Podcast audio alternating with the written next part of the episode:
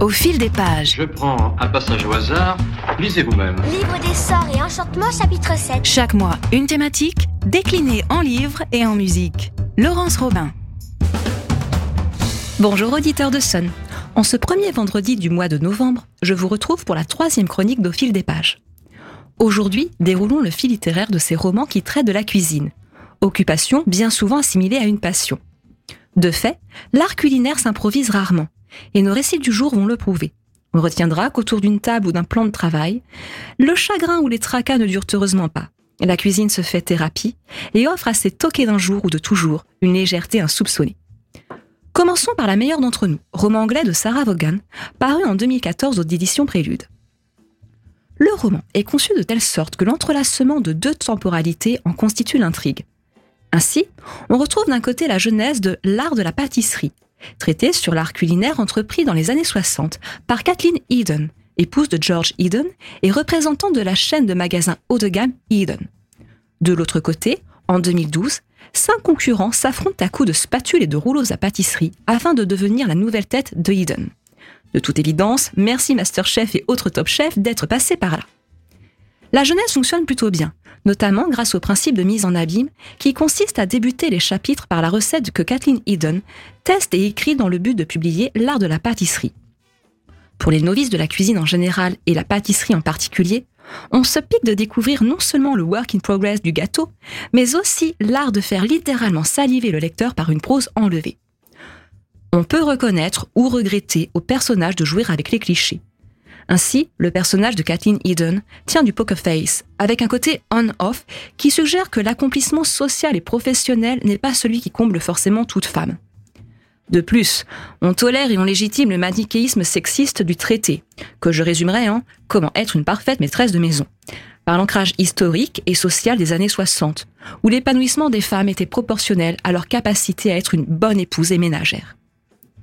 En ce qui concerne les cinq concurrents en lice pour être la nouvelle Kathleen Eden, on ne nous épargne pas non plus les archétypes propres au roman Feel Good, avec la mère de famille rondouillarde délaissée et trompée par son mari, la jeune mère de famille célibataire en pleine galère financière, l'élégante boulimique et nymphomane, le père de famille veuf, une mère de famille encore, souhaitant s'affranchir du regard exigeant de sa mère. Des figures certes clichés, mais qui permettent un échantillon riche en drames possibles. De fait, les poncifs demeurent jusqu'au bout, jusqu'au happy end prévisible. Mais on se prend à leur histoire, à leurs histoires pour plusieurs raisons. Tout d'abord, parce que dans ces six personnages, il y a forcément une part inhérente de nous, lecteurs, que l'on retrouve. Bon, de là à dire que l'identification littéraire est facilitée par la démultiplication des personnages, il n'y a qu'un pas. Ensuite, parce que chacun de ces personnages développe avec justesse, passion et détermination, sans emphase grandiloquente. La meilleure d'entre nous est métaphoriquement un millefeuille. La solidité narrative en constitue sa pâte feuilletée. La légèreté alliée à la consistance des personnages sa crème. De quoi en redemander si l'on est gourmand. Continuons avec Hello Sunshine, roman américain de Laura Dave, pardon, de Laura Dave, publié aux éditions Belfond en 2019. Sunshine Mackenzie est une star du web culinaire avec sa chaîne YouTube A Little Sunshine. Une popularité sans nom si l'on en juge ses 2 millions de followers et ses best-sellers vendus en librairie. Une émission est même en prévision. À elle seule, Sunshine Mackenzie est une petite entreprise qui tourne très bien. Ce joli succès, que rien ne pourrait a priori remettre en question, est brusquement interrompu le jour où Sunshine découvre que son compte Twitter a été piraté et que des posts calomnieux ont été publiés à son insu, alléguant que Sunshine n'a aucun talent culinaire, qu'elle pique toutes ses idées à quelqu'un d'autre et qu'elle a menti sur ses origines. Pire encore, une photo compromettante avec son assistant révèle son infidélité d'un soir alors qu'elle est mariée depuis des années à Danny. La confortable bulle médiatique dans laquelle évoluait Sunshine éclate. Ses contrats s'annulent les uns après les autres, son mari la bannit, ses amis lui tournent le dos. La chute est plus rapide que l'ascension. Mise au banc de la blogosphère culinaire, Sunshine décide de s'exiler provisoirement dans sa région natale, à Montauk, dans les Hamptons. Elle y retrouve sa sœur, Rain, et sa nièce de 6 ans, la surdouée Stéphanie. Mais les rapports sororaux ne sont pas au beau fixe, et Sunshine peine à y trouver ses marques. Peut-elle encore mentir pour garder les apparences sauves? Qui veut la détrôner? Ce retour aux sources peut-il être le déclic qui fasse prendre conscience à Sunshine que la réalité ne peut continuellement être mise en scène? Hello Sunshine est un sympathique roman qui se lit d'une traite, car dans l'ère des romans feel-goods actuels. La lecture est facile, mais la narration est pour autant travaillée. Tout le mérite de ce roman est de proposer une réflexion en phase avec notre époque, celle de l'emprise des réseaux sociaux dans notre vie et la quête effrénée de la popularité. Laura Dave critique aussi la mise en scène quasi constante sur le web, ces filtres illusoires à travers lesquels il est facile de se perdre. Terminons avec L'Ode aux choux sautés, roman japonais d'Inoue Areno, publié en 2021 aux éditions Piquier. Tous les ingrédients d'un bon récit sont là. De fait, Inoue Areno nous conte le destin de femmes parvenues à leur sixième décennie. Femmes quelque peu cabossées par la vie. Coco ne parvient pas à accepter le divorce avec son ex-mari et s'incruste régulièrement dans sa nouvelle vie de couple. Matsuko essaie d'apprivoiser son amour de toujours, Shun, au prix d'une patience angélique.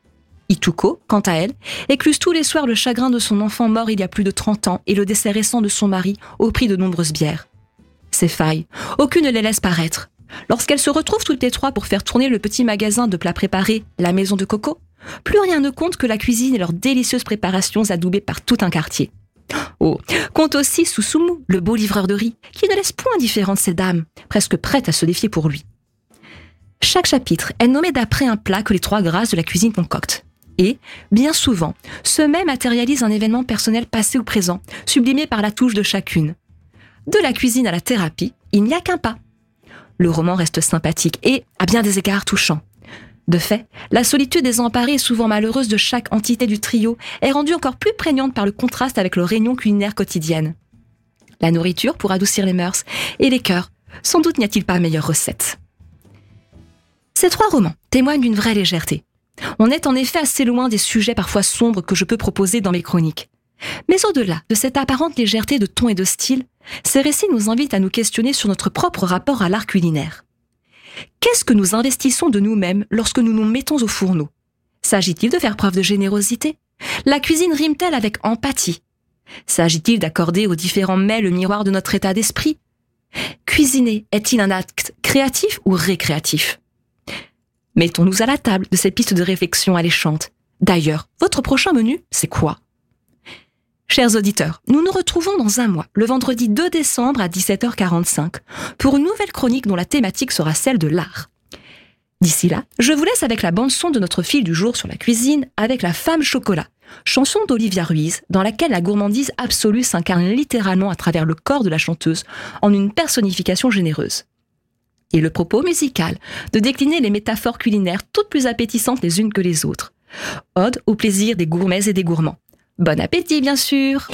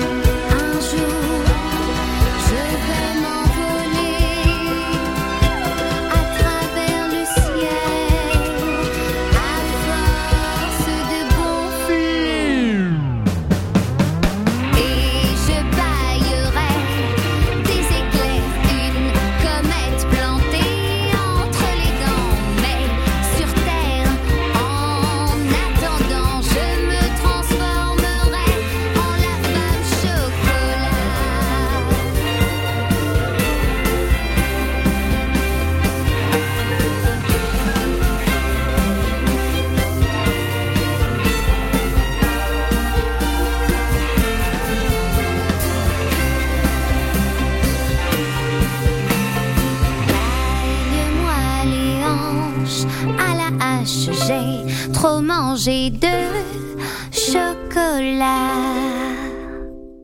Au fil des pages, chaque premier vendredi du mois sur Sun et en podcast sur les plateformes de la radio.